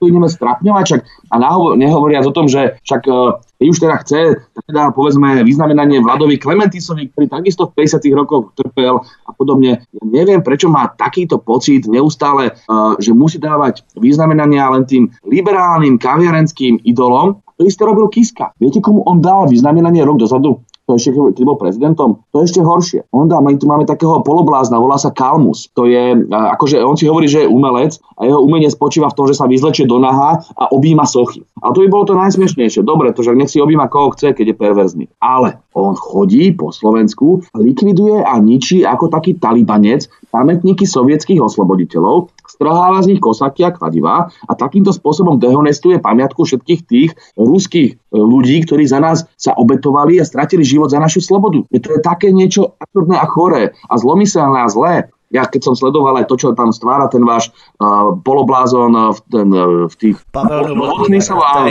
to keď som videl v tej ruskej televízie, to je niečo podobné ako tento Kalmus. To je čistý psychopat, hej? Smeje sa na ňom celý ruský národ a on sa cíti ako hrdina. A takýmto spôsobom kopať do tých, ktorí nás oslobodili, v mene nejakej stupidnej rusofóbie súvisia s tým, čo hovoríte o Putinovi. No oni sa Putina boja, jasne, že budú do neho kopať všetky západné médiá, lebo sa im zoprel. A to sa mi na tom páči a preto mu držím palce a preto Rusom držím palce. Odmietam túto odpudivú rusofóbiu, ktorá ide z týchto amerických a liberálnych kruhov. Většinou v historii takovýto blázni, šílenci, tak byli označeni za obecního blázna, chodili žebrotou po dědině, po vesnici a lidé se jim smáli, protože to neměli v hlavě v pořádku a dneska se to povyšuje na jakousi autoritu, morální autoritu, která nám bude určovat lifestyle a která nám bude vysvětlovat, jak se to vlastně dělá, že je to v pořádku, takže oni se cítí potom jako ti hrdinové právě protože ta společnost z nich ty hrdiny dělá. Kdyby ta společnost se chovala stejně jako ta vesnice, která se jim vysměje do bláznů, do obecních bláznů a tak nějak bude trpět mezi sebou jako příživníka v podstatě, který nic nedokáže, tak uh, oni by to, něco podobného by to mělo probíhat dnes, ale bohužel to tak není. Budeme pokračovat dál po písničce. Naším hostem na svobodném vysílači zůstává poslanec Slovenské národní rady doktor Luboš Blaha a po písničce pokračujeme dále od mikrofonu vás zdraví. Vítek, hezký večer. Naším hostem zůstává stále doktor Luboš Blaha, poslanec Slovenské národní rady od mikrofonu svobodného vysílače vás zdraví. Vítek máme po písničce a pokračujeme pokračujeme dále v našem posledním vstupu. Eh, tady je třeba zajímavé, že konzervativní institut, který jsem třeba zmínil, kterého prezidentem je Peter Zajac, eh, kterého jsme zmínili v souvislosti s uděleným ocením Zuzanou Čaputovou, tak eh, tento konzervativní institut sponzoruje nadace otevřené společnosti spadající do Impéria George Sereše, to asi každý ví, anebo americká ambasáda v Bratislavě. A tady se dostáváme k americkému vlivu na Slovensku, který je po nástupu Zuzany Čaputové obrovský a demonstruje to třeba dokument, eh, který jste zveřejnil, v němž byl podepsaný druhý tajemník eh, americké ambasády v Bratislavě s diplomatickou imunitou Aaron Singletary. A tento dokument vyvíjel nátlak na slovenské delegáty v parlamentním schromáždění Rady Evropy, aby nehlasovali 26. června júna 2019 pro vrácení hlasovacích práv eh, Ruské federaci. Tohle byla naprosto výbušná informace, to byla bomba skutečně, která potvrdila americké vměšování vměšování do vnitřních záležitostí Slovenska. Jaký ohlas vyvolala nebo vyvolalo zveřejnění těchto informací na Slovensku? Mělo to nějaký výraznější ohlas ve veřejných médiích, ve veřejném prostoru, nebo proběhla taková ta klasická cenzura tichem, jak já říkám, což korporátní rádia velmi ráda dělávají, než by měli informovat o něčem nepříjemném, co by narušilo jejich jaksi narrativ liberální, tak uplatní generální cenzuru tichem pěkně potichoučku, budeme o tom společně hezky mlčet všichni a ono to tak nějak vyšumí do vytracena. Jaká, jaký byl ohlas vůbec na tento dokument, který jste zveřejnil? No ale klasika, presne ako vravíte, nielen, že oni nepovedali a nenapísali o tom, že by sa americká ambasáda takýmto spôsobom vmiešovala do našich vecí, oni ešte navyše zo mňa robili ruského agenta, klasika. Áno, presne, dostávam puť, od Putina ruble a kúpujem si za to haciendy, ale mimochodom chodím na dáci a mám úplne bežný príjem. Ale toto je typický ich narratív, že keď ste proti ním, tak vás musia nejakým spôsobom očierňovať. No a robili samozrejme zo mňa to zlo. Ešte potom vyčítali, že kvôli mne si musel ten americký uh, uh, diplomát zobrať ochránku a som sa stal teraz bezpečnostnou hrozbou a podobným spôsobom to je úplne choré. Veď ja som iba povedal, že starajte sa o seba, však dajte preč paprče od slovenského parlamentu, čo vás je do toho, to je naša suverénna vec. Ja som hrdo išiel do Rady Európy, som vedúcim delegácie v parlamentnom zhromaždení Rady Európy a hlasovali sme spolu s mojimi kolegami zo Smeru a zo Slovenskej národnej strany a to, aby sa Rusom prinavrátili hlasovacie a všetky ďalšie práva, pretože jednoducho odmietame linčovať. No tak nie je možné, aby v Rade Európy tam do Rusov kopali a oni sa nemohli brániť. Ja tam chodím veľmi často. Tam posielajú Ukrajinci rôznych banderovcov. Naposledy tam vrieskal ten ich Liaško, neviem, či viete, ktorý to je politik. To je úplný psychopat, ktorý tu nadáva na všetko, čo je ruské. E, myslím si, že ani Adolf Hitler nebol taký rusofób, ako je tento Liaško. A ja som mu veľmi často hovoril, nech sklapne a že nech sa snažíme s Rusmi rozprávať a udržiavať normálne priateľské vzťahy. A potom samozrejme, že z vás robia extrémistu a ruského agenta, ale to je chore. Takže máte úplnú pravdu, takto to na Slovensku bolo, ale na tieto veci musíme upozorňovať. Ja rozumiem tomu, že to v liberálnych médiách nikdy nebude uverejnené a ak tam niečo bude uverejnené, tak ešte nejaká špina na vás. Ale my musíme mať tú odvahu, veď v tom roku 89 sme sa vzdali bývania, práce, školstva, zdravotníctva, suverenity, všetkého, len preto, aby sme tu mali slobodu slova a za toto tu ľudia štrngali a vy dneska nemáte právo ani povedať svoj názor, svoju pravdu. Takže tohto hľadiska ja som presvedčený, že nesmieme sa tých Američanov bať. A ja vám poviem ešte jednu vec o americkej ambasáde o Američanov, lebo to je kľúčová informácia pre celé voľby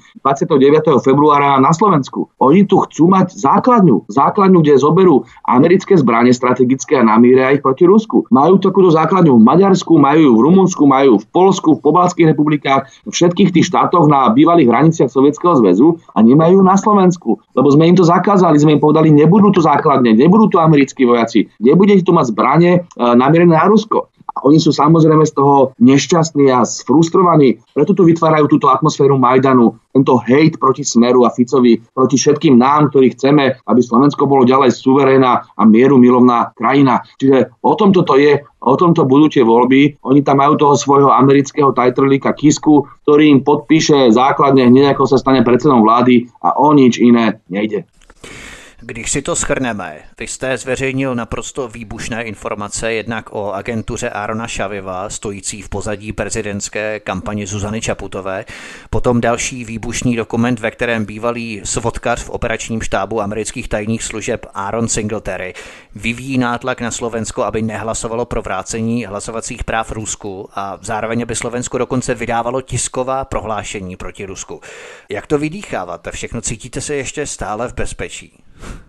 Viete čo, ja vám poviem úplne úprimne, ja mám uh, mladú rodinu, manželku, krásne dve malé deti, štvoročnú a sedemročného chlapca a keď chodíte po Bratislave, to je veľmi podobná atmosféra asi ako cítite v Prahe. Že tam tí mladí uh, hysterickí slniečkári, ktorí sa síce oháňajú toleranciou, ľudskými právami a slobodami, ale veľmi podobne ako americká armáda iba zneužívajú tieto pojmy na to, aby viedli hysterické, nenávisné kampane proti iným národom a ľuďom s inými názormi. I vám dávajú zabrať, pochopiteľne, cítite sa v nebezpečí. Tak ja, mne sa stalo na cintoríne, na dušičky, že som išiel e, dať e, sviečku e, na hrob svojej babky a zrazu sa do mňa pustili. Mal som tam vedľa seba deti, im to vôbec neprekáža, vrieskajú po vás, ne, ne, šíria nenávisť. Stáva sa mi to úplne bežne v reštauráciách, kdekoľvek. A toto sú akože to slušné Slovensko. To sú tí, ktorí vám tu potom sa budú obliekať do dúhovej vlajočky a budú hovoriť, ako chcú strašne sa maznať s migrantmi a podobne, ale pritom nenávidia všetko, čo je slovenské, všetko, čo je české, všetko, čo je naše. Ja som tak strašne rád, jak vypalil rybník Miloš Zeman vo vašej Českej republike v prezidentskej kampani. Ja som mu tak fandil. Ježiš, e, to bolo tak krásne pre celé, myslím si, Česko a Slovensko, že e, napriek všetkej tej antikampani vy máte ešte dostatok zdravých ľudí so zdravým rozumom, ktorí jednoducho povedia, nie, nechceme tu mať túto americkú propagandu, tento slnečkarský liberalizmus a všetky tieto obludnosti, že jednoducho chceme mať ďalej to naše, čo je české, alebo u nás to, čo je slovenské. Takže ja držím palce, aby ste si ďalej uchovali zdravý rozum. A to tak väčšinou býva, že medzi mladými, mladými v tých veľkých mestách, tými mladými kaviarníkmi a slnečkármi, ktorí chcú mudrovať s tými šálikmi omotanými okolo krku v tej kaviarni a chcú tam rozprávať o tom, aká je skvelá globalizácia a kapitalizmus, tak tých veľmi ľahko oblbnú, lebo oni nezažili nič, nemajú skúsenosť, častokrát nemajú rodinu, tým pádom nemajú zodpovednosť. Jediná ich zodpovednosť je, či si kúpia dve alebo tri borovičky v bare. Ale keď raz získajú naozaj zodpovednosť, že budú mať deti, sa budú musieť o ne starať, tak pochopia, že potrebujú sociálny štát, odbory, nejakú minimálnu mzdu, že sa musia vedieť spolahnúť na bezpečnosť, na autoritu štátu, políciu, aby tu neboli nejakí teroristi, aby tu nebol nejaký multikulturalizmus, ktorý ich tu bude ohrozovať a ich deti.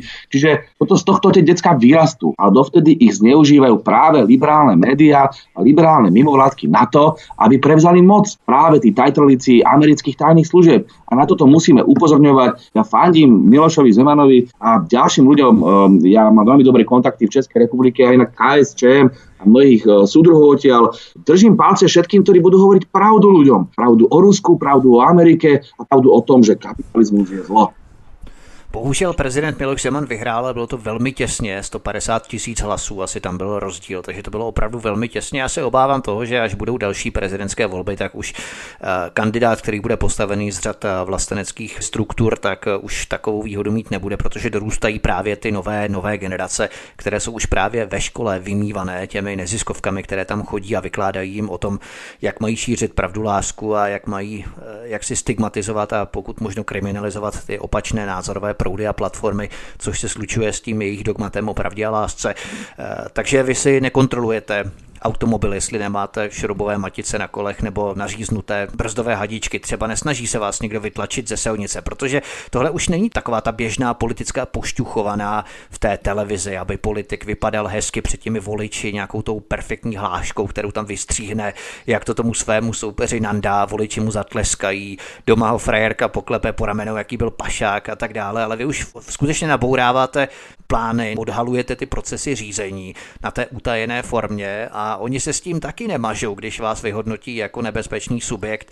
Eh, jste si toho vědomí? No, mňa rodičia vychovali, vychovali s veľkým zmyslom pre spravodlivosť a môj tatino bol rebel, bojovník a ja som takisto, mamina ma viedla k cieľavedomosti a naozaj k slušnosti a ja nedokážem mlčať, pokiaľ sa deje nespravodlivosť. Ja vám rozumiem, že existujú hrozby a že sa možno nad týmito vecami zamýšľať a moja manželka mi o tom aj často hovorí, že to nie je príjemné a celá tá nenávisť, ale ale tak čo budeme teraz ako také stádo sedieť v kúte a všetci sa nehať prefackávať, no tak musí sa niekto postaviť. Cítim, že ľudia získavajú čoraz viac odvahy. Musíme prestať mlčať. A hovorí sa to veľmi často. V dobách, ktoré sú totalitné a kde nastáva teror, tak už len hovorenie pravdy je revolučným činom, je tým najodvážnejším činom. Pre mňa sú hrdinovia aj v dejinách ľudia typu Che Guevaru, ktorý sa postavil a bojoval. Bojoval za svoju pravdu a za ľudí a toto je niečo, e, čo budem robiť napriek tomu, že tu existujú hrozby budem bojovať za svoju vlast, za, za pracujúcich ľudí, za tých, ktorí by možno, viete, keby povedal taký názor, ako hovorím ja, nejaký predavač niekde, alebo nejaký závozník, alebo robotník, no tak, tak by ho vyhodili, by si to nikto ani nevšimol. Ja to hovorím aj za týchto ľudí, lebo ja mám predsa len postavenie, ktoré je verejné. Som poslanec, môžem to využiť na to, aby sa pravdu dosvedeli viacerí ľudia. Ja verím tomu, že to môže inšpirovať aj ľudí na, v Česku, na Slovensku, aby získavali čoraz viac odvahy. A verte tomu, že ani Američania, ani všetci títo najbohatší ľudia sveta nedokážu klamať a šíriť tieto lži a propagandu na veky. Dokážeme to zmeniť. Vy se stáváte terčem útoků a pokusů o kriminalizaci vaší osoby. Například vás žaluje ESET za to, že jste zveřejnil informaci z února 2018, februára 2018 Eh, ruského ministerstva zahraničních věcí, jak jste vlastně už zmínil, že ESET je napojený na americké tajné služby, za to přišla tvrdá okamžitá odveta v podobě žaloby na vás. Eh, vnímáme to také jako mstu americké řídící moci za to, že jste odhalil jejich nátlakové metody vměšování do suverenity Slovenska. Eh, americká společnost ESET sice své sídlo oficiálně stále vede na Slovensku, ale firma přesunula veškerý svůj vývoj a zejména biznis do Spojených států pod křídla americké ceřiné schránky Asset LLC pod eh, vedení amerických manažerů. Eh, v jaké fázi tato žaloba je? Jak chcete vlastně prokazovat, eh, pokud to samozřejmě můžete prozradit takto předem, aniž byste si vystříhal nějak vaší munici předem a oni by se na to mohli připravit. Ale jak chcete prokázat, že společnost Asset je skutečně napojená na americké spravodajské služby, zejména NSA a tak dále? Je to možné za současných okolností pouze, když přihlédneme k tomu prohlášení ruského ministerstva zahraničí, které to prohlásilo, ale máme ještě nějaké další důkazy, které můžete zveřejnit? Viete, ja už sa tom pomaličky strácam, pretože uh, mňa už na Slovensku nežaluje len ESET, ktorý sa tam sa, sa tým teda vyhrážal, ale žaluje ma Sulík, chce ma žalovať uh, tu pani Michalsonová, to sú dvaja politici uh, strany Sloboda a Solidarita, Ja. Taký pocit, že kto na Slovensku nežaluje blahu, nech sa hlasí o súdru a ženičicu. Ono, ja to už beriem viac menej s humorom. To, samozrejme to, čo sa snaží urobiť ESET, je čistý nezmysel právny pretože ja keď uverejním informáciu, kde dáte, že podľa rúského ministerstva zahraničných vecí uh, je ESET napojený na americké tajné služby, tak jednoducho iba hovoríte pravdu. Ruské ministerstvo zahraničných vecí to skutočne povedalo. Ja teraz nedokážem ísť za ruskými agentmi tajných služieb a spýtať sa ich, odkiaľ to vedia. Ja predpokladám, že ruské tajné služby a ruské ministerstvo je na tom dramaticky lepšie, ako, je, ako sú naše tajné služby, však majú ďaleko viac zdrojov a skúseností, čiže ja si osobne myslím, že oni vedia, čo hovoria. Ale nemôžete... vás žalují jenom za to, že ste citovali iné ministerstvo zahraničí. Oni nie, oni ešte do toho dávajú, že, že nemám o nich hovoriť ako o oligarchoch. Ale preboha, čo iné ako Ježiš. oligarchovia sú, pokiaľ financujú politikov, politické strany a, a navyše média a mimovládky. Veď to, to robia oligarchovia. Oligarchia, oligarchia v politológii znamená vláda bohatých. Oni sú veľmi bohatí ľudia, ktorí zneužívajú svoju ekonomickú moc na to, aby získavali politickú moc. A toto je oligarchia. Čiže to sú zase tie nezmysly, ktoré sa oni snažia a, a, kriminalizovaním politikov zmeniť, ale to sa im nepodarí. Pravdu si neviete upraviť tým, že budete kriminalizovať politikov. Toto dneska robí aj tá pani Nicholsonová. Viete za čo ma zažaluje? Že som použil symbol Červenej armády, kosák a kladivo na svojom facebookovom statuse. Ja sa týmito symbolmi vôbec e, nebojím používať. Sú to symboly jednoty robotníkov, rolníkov, tých ľudí, ktorých presne obhajujem a ja to nechápem ani nikdy nebudem chápať ako nejaké ospravedlnenie zločineckého režimu, o čom hovorí pani Nicholsonová, alebo to by som robiť samozrejme nemohol, ale zároveň nikdy nebudem hovoriť. Nevážim pamiatku Červenej armády, ktorá zachraňovala Slovensko, na helmách mala práve tento symbol a máte ho na každom pamätníku. Nehovoriac o tom, že aj ten bývalý režim, a to ja hovorím veľmi otvorene, dal ľuďom veľa dobrého, dal im bývanie, dal im prácu, dal im tú bezpečnosť. Z komunisti tu po vojne stavali fabriky, továrne, cesty, školy, škôlky, nemocnice. No tak tým ľuďom poďakujme. Poďakujme tej generácii mojich starých rodičov a rodičov, že vybudovali všetko, čo na Slovensku máme, aby to potom mohli títo mradlaví kapitalisti rozkradnúť. A o tomto hovorme. Ja, viete, keď niekto povie na Slovensku Havel, tak to sa mne uh, naozaj prichádza nevoľno ten človek sa tu z neho robí hrdina. Ja vám nechcem teraz do nejakých českých e, osobností zasahovať, ale preboha, však ten tu došiel do Petržálky, mojej rodnej, a povedal, že to je králikáreň. Tak si takéto niečo arrogantné tak, dovolí. To nám říkal úplně stejné v Praze o Jižním městě, že to jsou králikárny, mm. ale ti lidé měli pro boha kde bydlet. Že presne. Jo? Generácia, mo, moja generácia husakových detí, kedy sa tu rodili ľudia uh, vo veľkom počte, tak taká tomu sme mali kde bývať. Tuto by nás kapitalisti akurát poslali pod most a komunisti vystavali sídliska a on sa ešte bude uh, takto dehonestujúco vyjadrovať. No, potom tu môžu kšeftovať s tými byty, že? Potom tu, a, presne, dneska mladý človek si musí zobrať hypotéku v banke, aby mohol bývať v byte, ktorý vystavali komunisti. To je už len fantastické. No, áno, áno, presne. Ale viete čo, Havel, keď tu došiel a zrušil nám zbrojársky priemysel v mene nejakých rečičiek o miery, a potom ten zbrojársky priemysel sa akurát presunul a získali Briti a Američania nové trhy. To bolo smiešne. Tu zobral na dlažbu, tu hodil 10 tisíce ľudí a potom, keď vypustil tých grázlov z väzení, tento človek má byť dneska nejakou morálnou autoritou. Bol presne ten typ toho slnečkárskeho liberála, proti ktorému dneska bojujeme. A budem bojovať aj proti milionárom, nebojím sa toho. Jednoducho, keď hovorím pravdu, si za tým stojím. Už se blížíme ke konci našeho rozhovoru. Já bych se vás ještě zeptal na jednu věc. Vy jste na začátku července 2019, júla 2019, upozornil na tři články vydané v jednom čísle časopisu SME. Konkrétně to bylo 7. července júla 2019, které fakticky propagovaly pedofilii. Na rozbor těch článků teď skutečně nemáme čas, každý si je ostatně může najít sám, základní počítačovou gramotnost má snad každý z nás. Ale zajímalo by mě opět, kdo se k vám přidal, kdo vás podpořil, protože Bratislavská liberální kavárna se cítí být po zvolení Zuzany Čaputové v totálním rauši, silná v kramflecích, dupou na plyn, jsou na spídovaní, na dupaní. Takže zvedla se proti tomu na Slovensku nějaká vlna odporu, nebo zase klasická cenzura tichem? Samozrejme, že sa o tom veľa nehovorilo, ale poviem vám úprimne, že uh, takú vlnu odporu, aký vyvolal, uh, vyvolala táto séria článkov a vyjadrení aj pani uh, bakalárky Hanzelovej, čo je jedna z takých tých hlavných intelektuálnych trastov denníka SME, len schválne zdôrazňujem toho bakalárka. To sú mladé, nedovzdelané, veľmi jednoduché devy, ktoré takýmto spôsobom šíria tie najtupšie liberálne názory. Nič nevedia o svete, nič nemajú naštudované, ale poučujú nás všetkých. A takéto panie, takéto devy, mladučké, začali rozprávať, že poďme sa zamýšľať, aké to majú ťažké pedofily, chuďatka naše.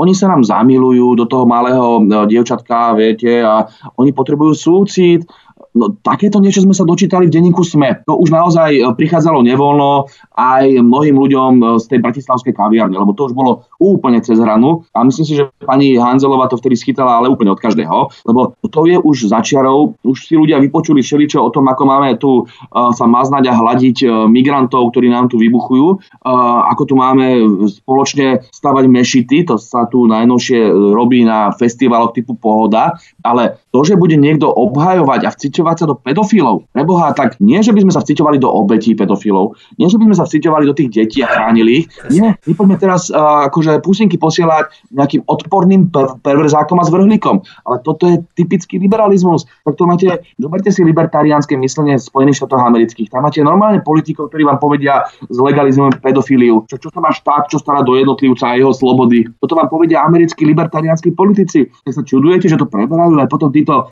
títo nabudené aparačitky, aparačitky liberalizmu na Slovensku a v Českej republike, to tu bude ďaleko horšie. To bude pedofília, to bude uh, v mene slobody ľudských práv a neviem čoho ešte, tu bude obhajoba najťažších zločinov. A toto musíme zastaviť. Jedine tak dokážeme sa spojiť, všetci tí vlastenci. Ale preto to ja hovorím, že ja som síce lavičiar, ale dneska mám veľa spoločných tém aj s mojimi konzervatívnymi ľuďmi, s ľuďmi, ktorí sú vlasteneckí a tak ďalej. Však takisto som vlastenec. Poďme zachrániť Slovensko a vy si zachránte Česko pred vlnou tohto liberálneho teroru, lebo to skončí veľmi zle. Přesně tak.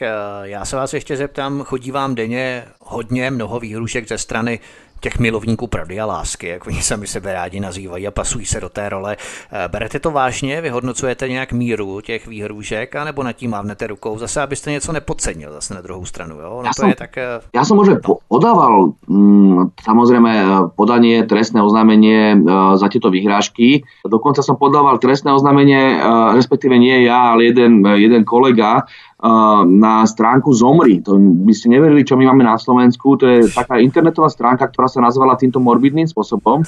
A ona tam uh, robí politiku spôsobom, že dá tam obrázok a dá nejaké dve, tri zosmiešňujúce slova. Niekedy to dokonca dokážu vygradovať tak, že dali môj obrázok a napísali iba vulgarizmus na K. A teraz pod tým máte obrovské uh, veľké množstvo príspevkov všetkých týchto slnečkárov, tých pravdoláskarov a lepšo ľudí, ktorí samozrejme sa píšia tým, akí sú tolerantní a slušní, ale tam sa vybúria, hej, a všetky tie búchaj. kanálu. Tam, a tam proste, tam písali, že skopať ho v kufri a ako na mňa. Tak ja samozrejme, že som, teda ja som nepodával trestné oznámenie a urobil to ten e, dotyčný pán, volá sa Gašpár, bol to bývalý policajný prezident, ktorý presne vie, čo má robiť, čak je právnik a vie, ako to funguje. On dal trestné oznámenie. Myslíte, že z toho niečo policajti urobili? Absolútne nič. Bol som ma viacerých výsluchoch, rozprával som o tom, ukazoval som im, čo im tu posielajú, aké maily. Absolútne absolútne nič. Lebo ja ako politik musím zniesť. Takáto je odpoveď. Viete, ale potom, keď uh, takéto niečo dokážu povedať na jednej strane, že musíme zniesť, ale potom z druhej strany, keď ja čokoľvek uh, expresívnejšie poviem o iných politikoch, tak ma žalujú a vytvárajú. No, tak toto je ten dvojaký meter slnečkárov. Oni nemajú nič spoločné s pravdou, láskou, ani slobodou, ani demokraciou. To sú ľudia, ktorí majú totalitné maniere a majú v sebe taký kúsisko toho robustného nemeckého fašistu, ktorý by najradšej všetkých zrovnal, zavrel, lebo máte iný názor a preto im budem stále hovoriť a môžu koľko chcú zúriť, že sú to liberálni fašisti.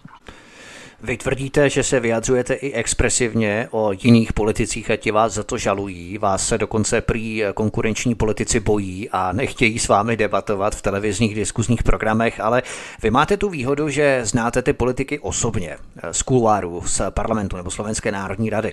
Když porovnáváte vaše debaty s konkurenčními politiky na osobní rovině a potom před obrazovkami kamer nebo na plénu Slovenské národní rady, cítíte tam určitý rozdíl, kdy, a hovořil jsem o tom třeba s jedním neurologem, který vstoupil také do politiky. To bylo velmi zajímavé. A může to konec konců pozorovat eh, takový ten běžný vnímavější like.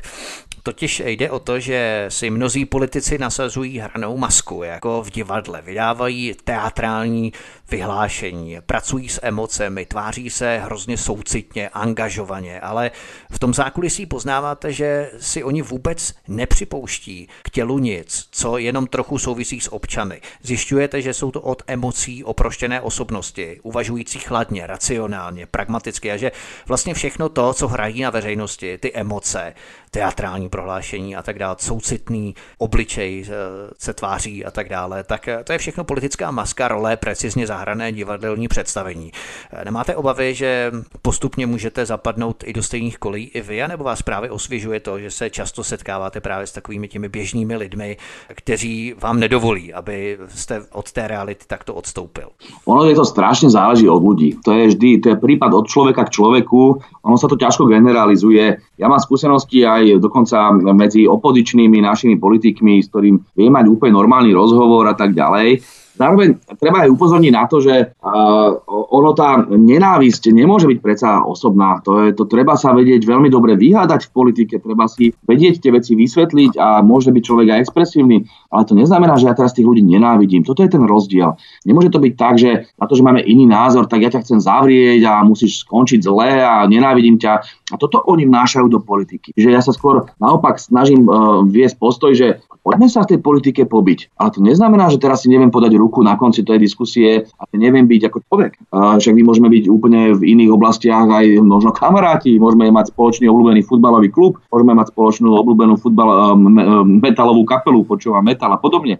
Čiže tieto veci by malo byť dobre oddelovať, lebo v tej chvíli máte spoločnosti takú neuveriteľnú nenávisť, ktorá plodí vojny. A toto musíme zastaviť. Ale máte pravdu, že tu máte aj úplných psychopat, ktorí to nedokážu ktorí nenávidia a ktorí iba predstierajú pred ľuďmi, že ich majú radi, že im chcú pomáhať. Sú to väčšinou ťažkí milionári. To je krásny príklad, pán bývalý prezident Kiska u nás. Však ten človek zbohatol na úžere. Ľuďom dával 30% úroky. Tí ľudia prichádzali obyty, skákali pod vlaky a podobne. A tento človek sa potom postaví so svojím úlistným pohľadom a tam vo seba vypotí, že on je nejaký Samaritán, že chce pomáhať ľuďom a že na nich myslí a dobre, že nezaspáva s pocitom na celé svetové ľudstvo, ako mu chce pomáhať. A potom ľudia potom predstierajú a máte úplnú pravdu, že je to potom nechutné, ako čistý marketing predvádzajú namiesto nejakých obyčajných, ohľaduplných postojov k ostatným ľuďom. Máte pravdu aj v tom, že treba medzi tých ľudí chodiť. Pokiaľ medzi nich nechodíte, tak sa vám môže stať, že sa otrhnete od tej reality a namiesto toho, aby ste sa im snažili pomáhať, tu častokrát iba čítate nezmysly, ktoré vám pripravia marketéri a toto je jediná politika, ktorú častokrát v liberálnych demokraciách vidíte, že určite aj ja napriek tomu, že ja som bol vychovávaný a pre mňa to je misia, pre mňa to je posolstvo. Ja od svojich 14 rokov proste žijem politikou od rána do večera, čítam knihy, chodím s ľuďmi a snažím sa bojovať za tie moje ideály.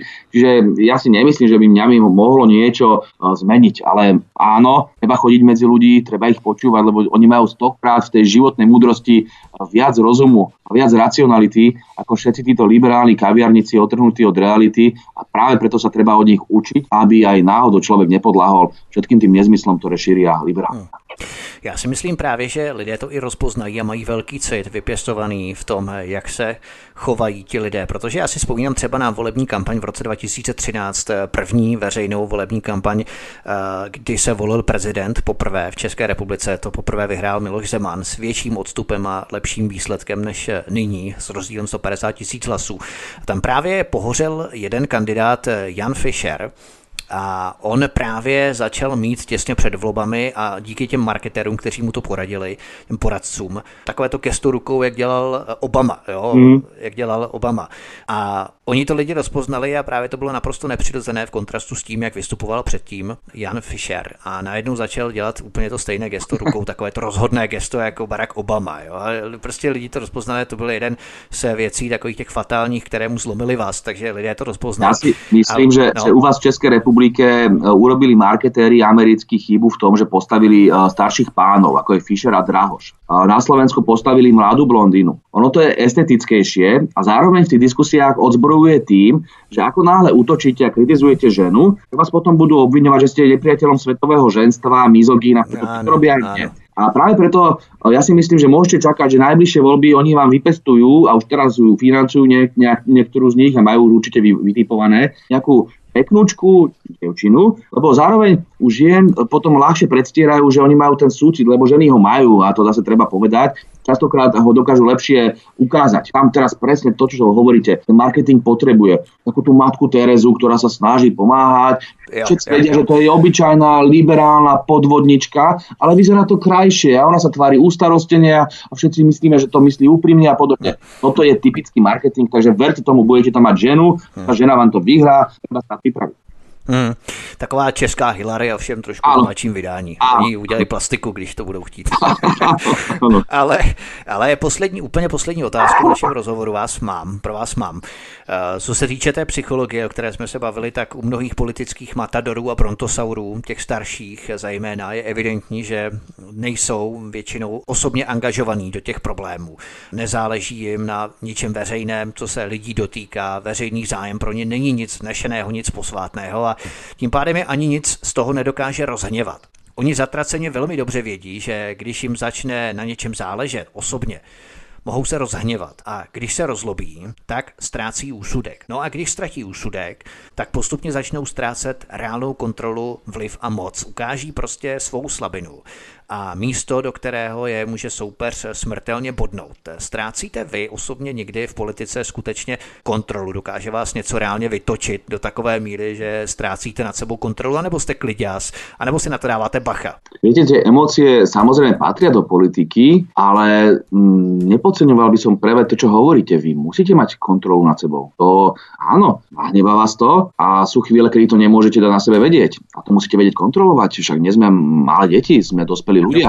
No a myslím si, že toto sú veci, ktoré no, by som ani nejak nedehonestoval. Naopak, vy musíte mať vždy racionálny úsudok. Ja vám poviem príklad. Tak uh, zoberte si, jak, jak tu citovo vydierali s tými malými deťmi migrantov uh, počas migračnej krízy. No tak samozrejme stretnete malé dieťa, bez ohľadu na to, že aké to je dieťa, tak mám ho je ľúto. Lenže vy si viete ako racionálny človek zrátať, že toto je čistá, čistý marketing, že tu jednoducho nemôžete naváliť eh, milióny migrantov, vytvoriť tu multikulturalizmus a všetko to napätie a terorizmus. To si ako racionálny človek uvažíte a viete sa rozhodnúť. Lenže tam túto mama Merkel stretne s dieťatkom a ona tu ide vítať milióny utečencov. A práve preto hovorím, že emócia nemôže rozhodovať o politike, musí to rozhodovať analýza, prúdko racionálna analýza, čiže na jednej strane povedzme, pravicový politik. Je mi neuveriteľne ľúto, hnevam sa a som naštvatý na ten kapitalizmus, ktorý tu ničí ľudí. A vidím, ako sú v továrniach, baniach a tak ďalej a chcem im pomôcť. To je tá emócia. Emócia ma poháňa vpred. Ale potom, keď sa zamyslím, čo im pre nich môžem urobiť, ponúkam riešenia, ktoré sú racionálne. A nebudem iba buchať po stole, nebudem plakať ako malé dieťa,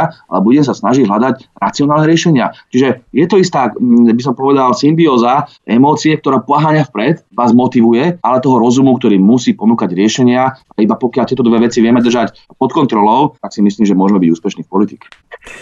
Tak s přáním, ať vás málo kdy něco skutečně vytočí, ať se vám daří ve vaší profesi jednak politické, jednak i v rámci Slovenské akademie věd. Nenechme se zlomit, protože ono je docela komické, že liberální pražská, konec konců i bratislavská kavárna už neví, jak by svoje odpůrce nebo oponenty onálepkovala, buď to jsou náckové a fašouni, ale vy zase stojíte třeba nalevo v tom hmm. politickém kolbišti, tak um, jste zase ruský agent. A... Hej, hej, červený kmer, bolševík, stalinista, všetko celé. Já to teda paměť koukám. Tak si vystačí prostě, když nejde ani ta, ani ta, ani nalevo, ani napravo, tak si vystačí s nějakým populismem, extrémismem a tak dále. Tak nenechme se zlomit, nenechme se udolat. Přeji hodně úspěchů u slovenských voleb eh, na konci eh, února, februára a budu se těšit znovu opět zase někdy u mikrofonu svobodného vysílače naslyšenou. Ďakujem veľmi pekne za pozvanie, želám všetko dobré do Českej republiky a pevne verím, že sa nestretneme najbližšie po väzení, ale pokiaľ by áno, tak verím tomu, že budeme spoločne ďalej bojovať za slobodu. Tento i ostatní pořad si můžete, milí posluchači, stáhnout nejenom na stránkách svobodného vysílače, ale můžete rovněž zavídat i na můj YouTubeový kanál youtube.com lomeno C lomeno Radio SV Studio Tapin Radio a tady si můžete nejenom poslechnout tento pořad, ale zároveň kliknout i na červené tlačítko v horní pravé části obrazovky a stát se tak odběratelem kanálu svobodného vysílače. To bylo všechno od mikrofonu vás zdraví Vítek, přeju vám ničím nerušený příjemný večer i poslech dalších pořadů. To byl poslanec Slovenské národní rady, doktor Luboš Blaha. Hezký večer. Prosíme, pomožte nám s propagací kanálu Studia Tapin Rádio Svobodného vysílače CS. Pokud se vám tento nebo jiné pořady na tomto kanále líbí, klikněte na vaší obrazovce na tlačítko s nápisem Sdílet a vyberte sociální síť, na kterou pořád sdílíte. Jde o pouhých pár desítek sekund vašeho času. Děkujeme.